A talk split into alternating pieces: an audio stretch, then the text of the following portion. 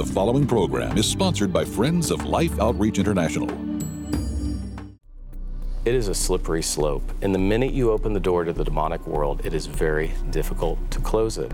Next on Life Today, join Sheila Walsh and Dr. Jeremiah Johnston as they spend Wednesdays in the Word, providing lasting truth for unanswered questions. I want to know what God's will is for my life. I don't need to read a horoscope. I need to read the Word of God. I need to pray. I need to allow God's Holy Spirit to speak to me and show me what His will is. I don't need, you know, any kind of charms or anything else to tell me that. Yeah.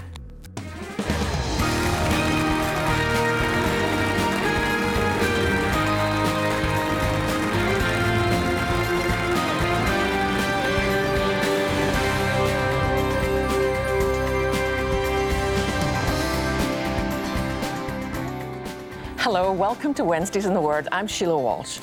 And you know, often I'll sit here and I'll tell you of the different ministries that we're involved with, and, and I'll ask you to help. And you're amazing. The way you respond is amazing. But I just wanted to remind you that we're here for you too. You know, if you're going through a hard time, if you feel alone, if you feel isolated and cut off, you know, you can call us here. We have an amazing team of prayer warriors who will agree with you and stand with you and remind you of who you are. And one of the things I'm really excited about. Um, is my guest today, Dr. Jeremiah Johnston, who's written this book called Unanswered Lasting Truth for trending questions. So I just want to welcome you back. It's so I'm so glad you were able to come and do another show. Thank you, Sheila. It's an honor to be back. Now the six sections in your book, and when I looked at it, I was like, "There's no way we're ever going to get through this." So we've chosen a couple, and what we're going to look at first here is body of proof. Mm-hmm. What does it mean for us to live a resurrection centric life? Well, the resurrection gives life to every aspect of our Christian life. When you think about it, when you read the New Testament, there are over 300 passages in the New Testament that allude to the resurrection. Every sermon in the book of Acts, the central point, the resurrection of Jesus. The most, the greatest promise that we're given more than two dozen times is John 14, 19, when Jesus said, Because you live, because I live, you will live also. More than two dozen times we're promised that our eventual resurrection and Jesus are linked. Yet here's the issue most of us cannot give an articulate, informed, intelligent reason why we believe Jesus physically, bodily came back from the dead. Now, I had the privilege to study in Oxford, to write an over 90,000 word thesis, and David Hume, the atheist, said wise men choose probabilities.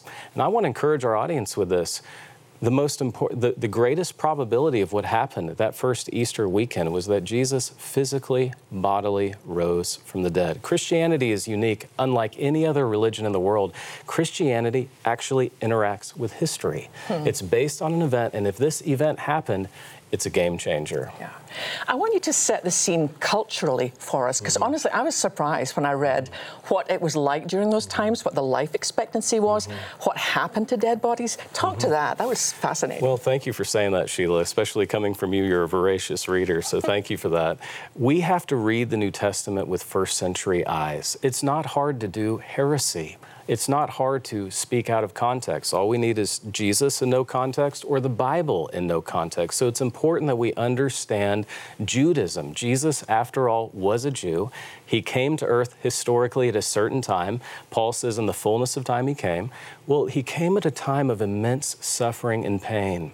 It's fascinating to me 30 times in the Gospels, we hear that large crowds traveled with Jesus. We have to ask ourselves, why? He, he, was just another rabbi, wasn't he? Well, not really. When you consider that life expectancy in the first century world of Jesus 20 years of age. We That's read our blowing. we read our modern understanding, you know, we're living longer than ever. According to the CDC, Americans live to age 79. Canadians into their 80s. We're actually living 11 years longer now than people did in the 70s. And so we don't understand how potent how resonant Jesus' ministry was. So he didn't just preach the kingdom of God.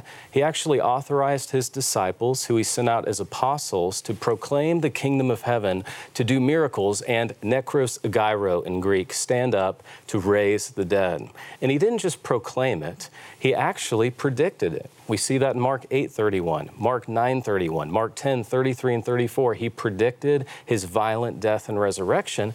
And then he went a step further he actually did resurrection himself. When we read about Jairus' daughter, when we read about the widow of Nain's son, and this is where your question is so excellent, because when we don't understand Judaism, when Jesus walks up and touches the bier in the funeral processional, he is violating Jewish burial traditions, Jewish laws. He was unclean.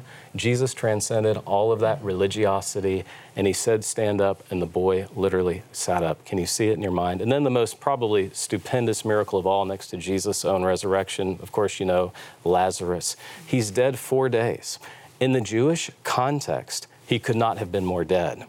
In Jewish burial traditions, they believe the spirit of the dead hovered over the body for three days. And then after three days, even the face changed and the spirit left.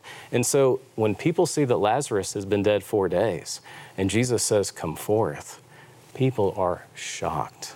And is it any wonder they are? And so I think it's a great question, and we see, you know, 25% of the Roman Empire sick, dying, or in need of immediate medical attention on any given day. It's fascinating. You talk about the fact that if you're going to start a movement, the least likely thing to build a movement on at that point is somebody who's uh, uh, was dead and is alive. That that's just not. I mean, it's like there's so many things against, mm-hmm. and the way that the men who were afraid were transformed into these bold speakers. But for people watching in, you know, a mother who lives in I don't know mm-hmm. somewhere in Iowa, how does a resurrection-centric faith impact her life today? Absolutely. Well, Romans 8 says that the same power that raised Jesus from the dead indwells us. Only because of the resurrection, Jesus or Paul could say in the Colossians, Jesus Christ in you, the hope of glory. It gives us a hope and energy that allows us to transcend all of life's momentary difficulties. And I think until we understand that, we will really just be on the sideline of our faith. We get really motivated when we realize we're not just living for today, we're living for tomorrow as well and eternity because of the the resurrection. And I think it's so important in a time of hyper skepticism. We're living in a post Christian culture. Christians have to believe, every follower of Jesus, not just Delta Force Christians like Sheila Walsh, but all of us, we have to be able to give a reason for the hope that's in us. Mm-hmm. Jude 3 says that we are to contend for the faith. Epagonizomai in Greek, it means continue to attack. We have too many Christians on the retreat. And guess what? When you weigh the evidence, it's amazing when we see that the evidence, the scales of truth tip in our favor. Mm-hmm. By golly, Jesus did physically, bodily raise from the dead. And I love the way that it speaks to our culture right now, that our resurrection centric faith impacts how we view the handicapped, That's right. how we view um, a child who lives for five days. I mean, in those days, they had no respect for, I mean, if you were a dead body, you were just thrown out. But believing in the resurrection impacts how we view every other human soul.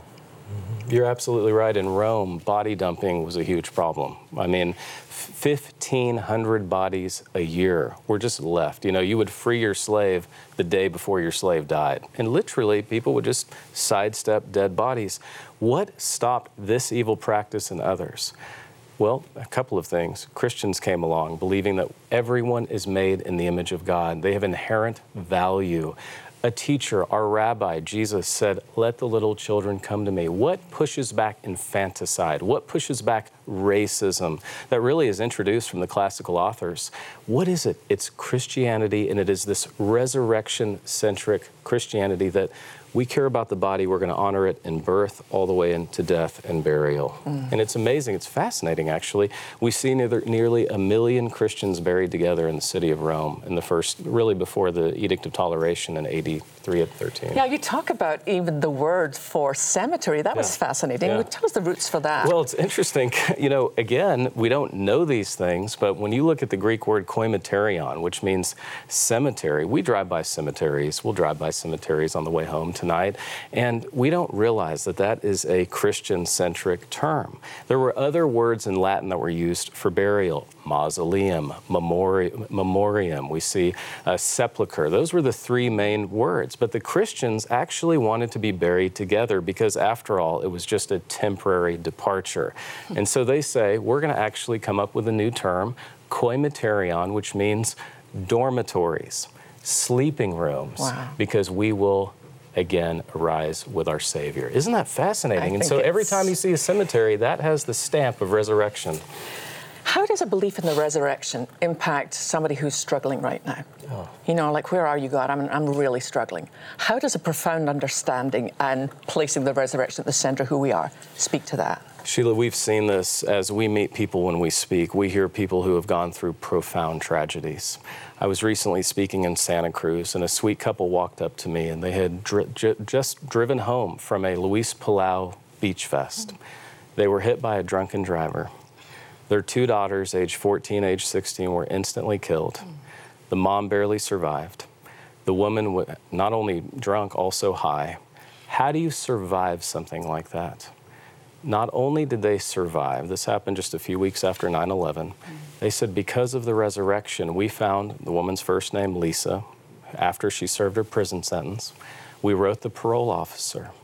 We asked the parole officer, can we come see Lisa when she's released? They said, we've never had a request like this. After all, she killed your two, your only children. They said, we would like to forgive her. Wow. They met her, they embraced her, and I asked Dan and Lynn, I said, How were you able to do that? I'm a father of five, Sheila. How did you even? He said, The resurrection of Jesus. Wow. It promises that it is just a temporary goodbye. And Jesus, because He's forgiven us, we can forgive Lisa for even something this it's this much of a tragedy and i think that that is emblematic of what i talk about in the book is that it will give you faith to transcend the most difficult circumstance, resurrection centric life. Why do you think there's so few sermons on the resurrection. I mean, other than Easter Sunday and maybe at a funeral, you very rarely hear about the resurrection from the pulpit. You know, it's really sad. I think that unfortunately we're living in times where I'm very concerned for what passes for a sermon today. And that's why I so appreciate your Bible teaching. We have to preach the entire counsel of God's Word. And when we see how prevalent the resurrection was, it was always on the tip of every tongue. Mm. You can't read, if you tried to pull out the resurrection passages in really all 27 books, it would not be coherent. You would not be able to uh, truly understand. This is how unique it was. Truly, every Sunday was a resurrection Sunday. Actually, that's why the church began worshiping on Sunday, not an off day in the first century. They said that's the day our Lord rose from the day the Lord's Day, Sunday. We're going to celebrate the resurrection every Sunday. And so I think we need to get past just the formality of Easter. And when we unlock that, we go to new heights in our spiritual life. Yeah. I'm going to touch on one more area. Um, and honestly, when I first read this, I thought, wow, that's kind of weird. Paranormalcy. And you talk about the fact that we live in a culture that is fascinated with the paranormal. Why do you think that's so? Well, when you think about the fact that the paranormal has become the new normal. And I'm talking about, when I say paranormal, that's a trendy term. I'm talking about the spirit world, the demonic. 71% of Americans claim to have personally had a paranormal experience. Nearly 40% of Americans believe in ghosts. And unfortunately, when we don't have a biblical centrism, we forget that Jesus, when it comes to exorcism, this was no sidebar issue. When Jesus proclaimed the kingdom of heaven, two things happened there were miracles and there were exorcism. And what's amazing is Jesus said in Matthew 28, all authority has been given to me, I give it to you. And so unfortunately, you know, some people get freaked out when we talk about paranormal and we don't understand the authority that we have. But then we can, there's such allure to it. I buried, as a pastor, I officiated the funeral of my next door neighbor's 14 year old son. And I will never forget when this sweet couple met with me, I mean, living to our left, Jeremiah, we have to talk to our son again. Would it be okay if we saw a psychic? So you know, we we ridicule people, but then we but realize they're grieving. The oh. Yeah. And I was able to open the Word of God, 2 Corinthians 5 8, absent with the body, your son is present with the Lord right now. And yet, we need to understand again Jewish burial traditions. We need to understand what G- Jesus, the great exorcist that he was, and then we actually see the authority that we have in Christ. You, you said a statement in your book that I thought was kind of funny but true. You say that we have the most educated yet the dumbest church. That's an exact. I resemble quote. that remark. Yes, but it's um, it's it's true. We have access to so much, you know, that we have so much learning and understanding. But why do you say that in some ways we're the least educated. Well, it's an exciting time to be a Christian, Sheila. 70,000 people a day are coming to faith in Jesus Christ. I mean, the church, the, the church is growing rapidly and expanding rapidly. Unfortunately, that is happening in non Western countries. The church is regressing in the West. And it is regressing because, unfortunately, we don't have a thinking faith. The church is seen as uh, irrelevant, passe, you know, not not into what I'm dealing with in my life today. It's just so irrelevant. And unfortunately, we've lost the spirit of the early church fathers, if you if you will, who simply they outthought everybody around them. They they were the thinkers. They were the thought leaders of the day. And again, after all, you, we talked about apologetics in our last program. All apologetics is, and that doesn't mean we're apologizing for the faith, by the way. It means we're giving a hope, an apologia, a reason for our faith. Apologetics, the point of it, is to make sure our faith connects up well with the questions our culture is asking today. In the second century, they questioned. They thought Christians were atheists. They thought Christians were cannibals, atheists because they didn't worship the Roman emperor, cannibals because they didn't understand the communion, the Lord's Supper.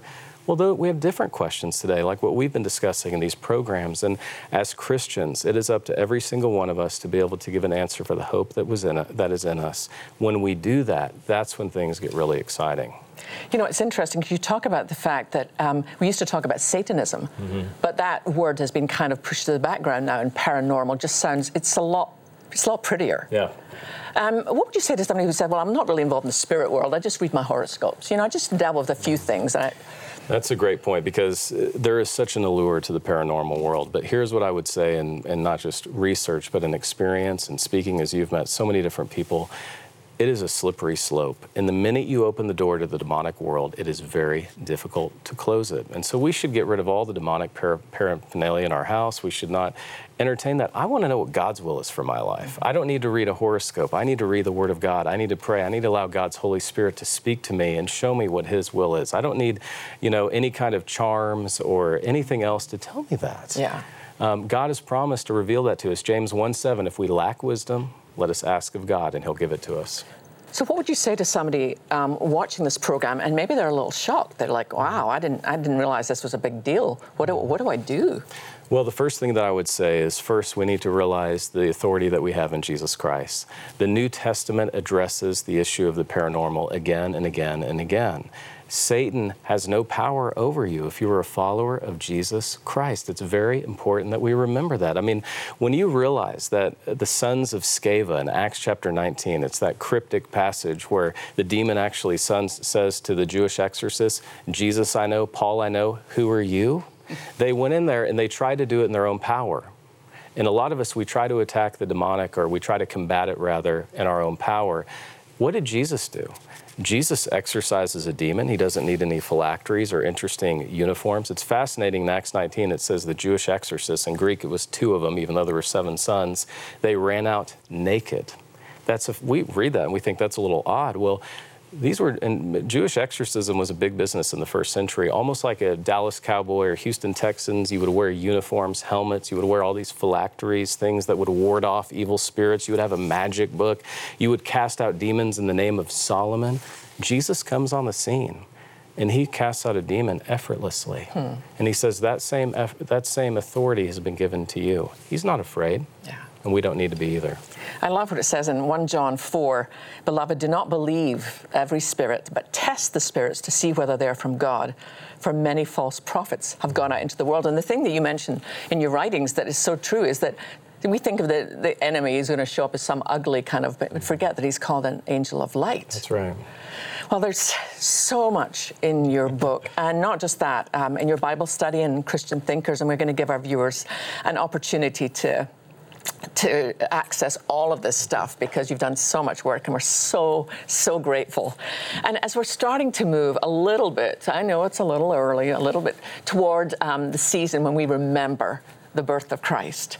One of the things that my husband Barry and my son Christian and I do is every year we ask the Lord, you know, what can we do this Christmas um, that would be reaching out as opposed to gathering in? You know, who can we invite into our home? Who, who's on their own this Christmas?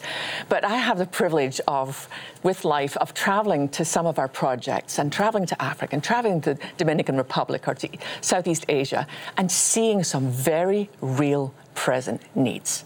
And I'm thinking when their needs are so, so easily met, why don't you and I hmm. meet them? Would you watch this?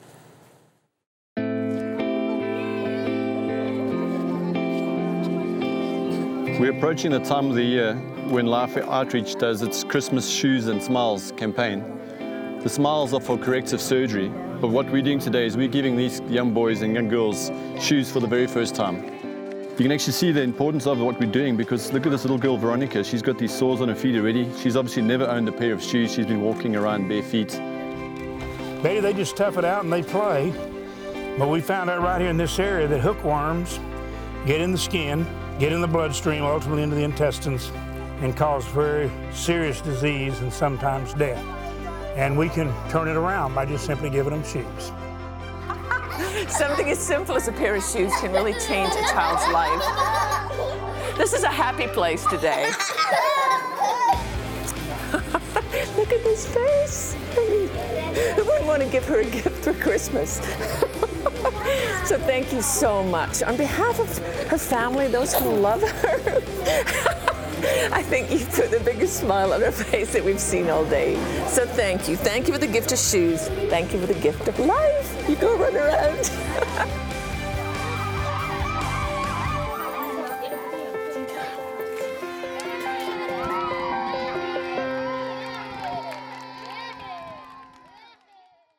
I loved that trip. I loved every moment of being able to see the joy that a simple gift of a pair of shoes put onto the face of a child. And it's not just shoes so that they don't cut themselves, it's shoes so that, um, as James talked about, so that hookworm doesn't get into their system and it depletes them of protein, impacts their brain.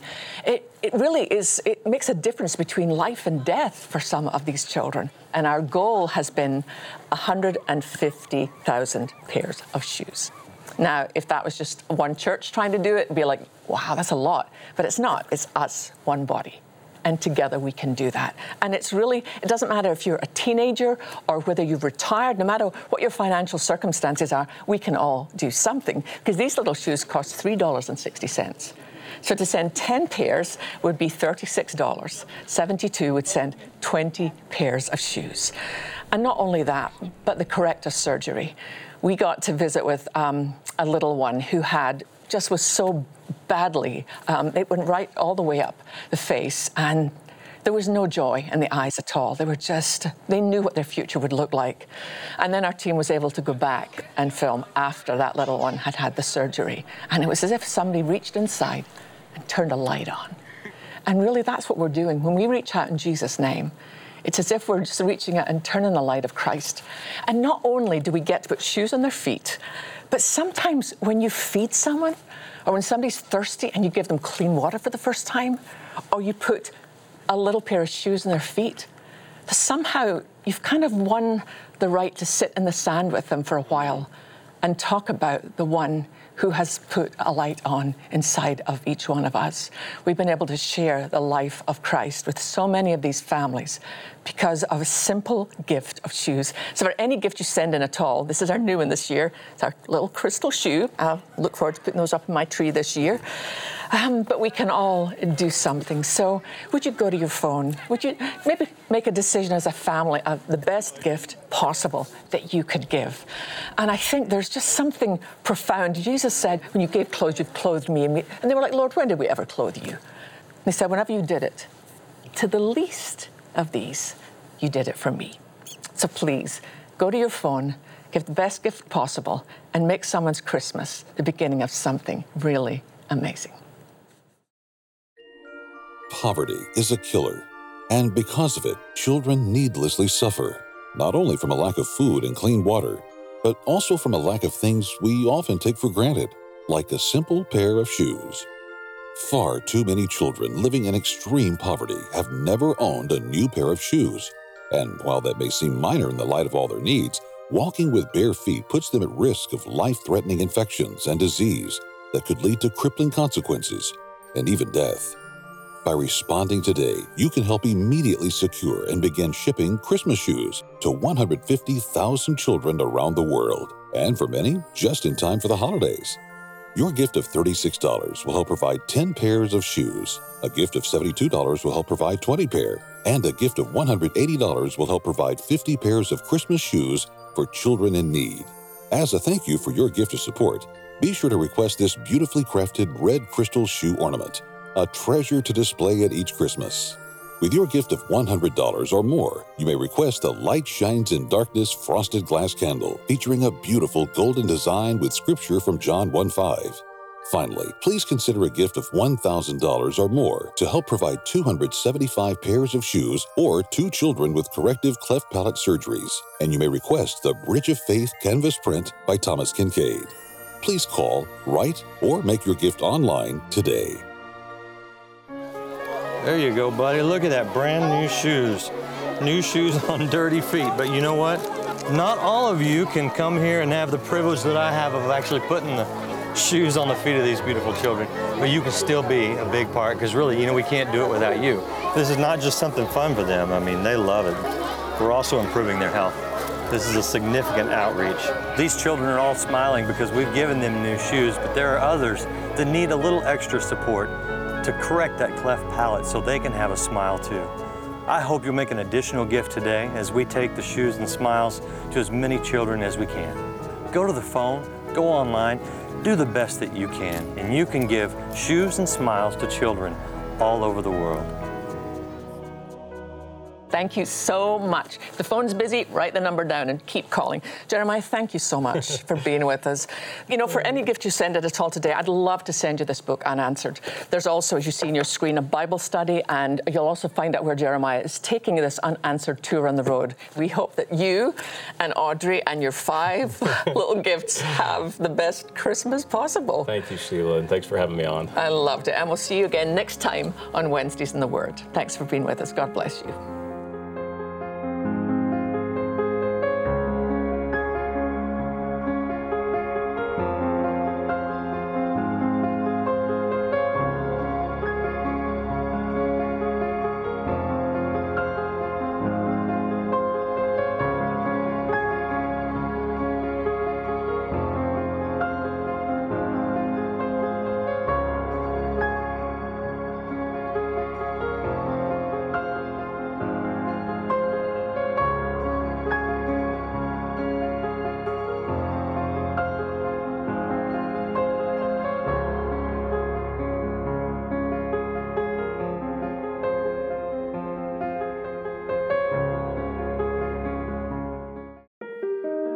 Concerned about your family being ill equipped to manage resources when you pass away? Do you want to leave a legacy gift that impacts the lives of others? As a free service to our friends and partners, Life Planning Services, a ministry of Life Outreach International, is here to help with your estate planning needs and chart your financial future. Do not put off this important step to protect your loved ones and leave a lasting legacy. Contact Life Planning Services today. If you're a dream of God before you took your first breath, shouldn't you live out the dream of God before you take your last breath? Erwin McManus, next week. Life Today is made possible by the supporters of Life Outreach International. Your gift will be used exclusively for the exempt purposes of life. The ministry features specific outreaches as examples of the programs it supports and conducts. Gifts are considered to be without restriction as to use unless explicitly stipulated by the donor. The ministry is a member of the ECFA.